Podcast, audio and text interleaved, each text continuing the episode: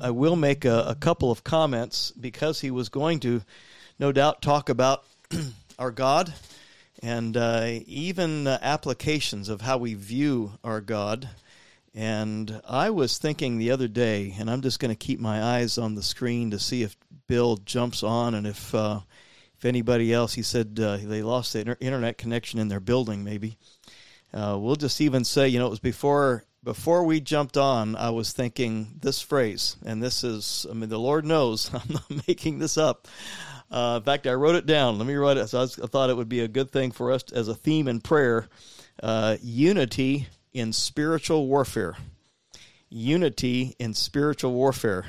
So uh, it could be that even our adversary is not happy with what Bill was going to say. And we've seen this happen before, and uh, we are in spiritual warfare. And as a result, let's be unified. Uh, let's take the gospel that we know that is, um, there's no other name given among men whereby we are to be saved. There's only one truth, and that's God's truth. We can be, we can have differences of, of opinion.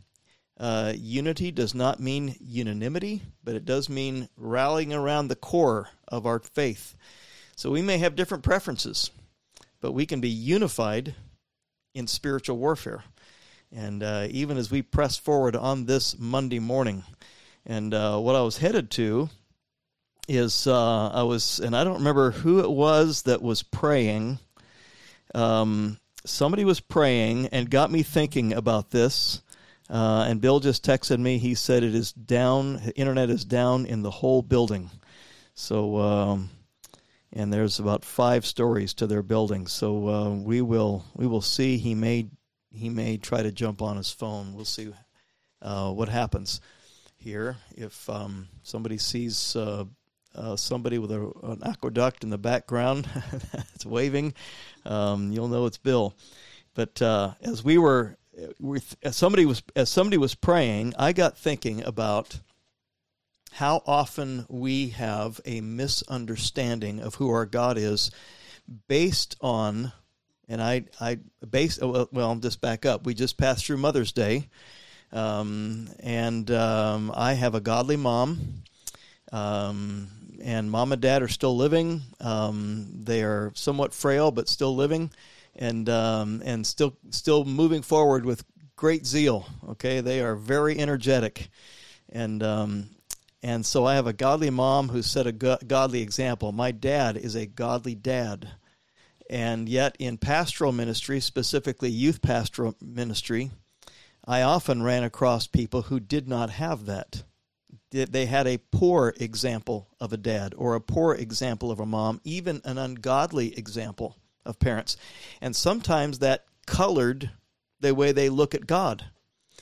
And uh, even to the point of having a negative um, reaction when they hear God the Father mentioned uh, because of the ill effects of their earthly father. And so, with that, I started a list, and this is an incomplete list. Uh, you may resonate with this list, but um, sometimes we view God as a crutch, and that is, He's only useful when we need Him for strength. Sometimes we view God as a clinic, and we go to Him to get bandaged up when we fall. Sometime we view God Sometimes we view God as a charm.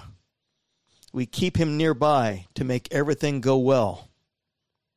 Sometimes we view God as a cheapskate and we just beg him to get enough just to get by. Sometimes we view God as a counselor, which he is. But if he's only a counselor, then we only go to him for direction when we are unsure. And sometimes we view God as a critic, never satisfied, always negative. And then I also had my son just graduated in criminal criminal justice uh, undergrad degree, and uh, he wants to be a cop. And uh, so I had the the last C as cop, but I know that all cultures don't understand what cop is. We'll say police officer or constable, But that one is uh, sometimes we view as a cop as maybe always hiding, waiting to catch us speeding. so um, we uh, we have a, but we don't have those. None of those things. Uh, well, yes, I mean God is a crutch. There's elements of truth in all of these things. and uh, we can rejoice that when we're weak, He is strong. And we're glad that when we fall, we can go to Him to get bandaged up. Um, but we don't have to look at Him as being a cheapskate. He is the King of Kings, owns the wealth in every mine, um, the cattle on a thousand hills. And we're glad that He is a counselor. And to a degree, we're glad for the critique he makes of our lives. Um, that's not his prime job, but we know we have scripture and we have uh, a line um, that um, divides wrong from right.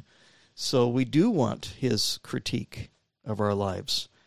So, um, so with that, I couldn't help but think of, uh, and I don't remember. Seems like even somebody was in Acts chapter four here recently.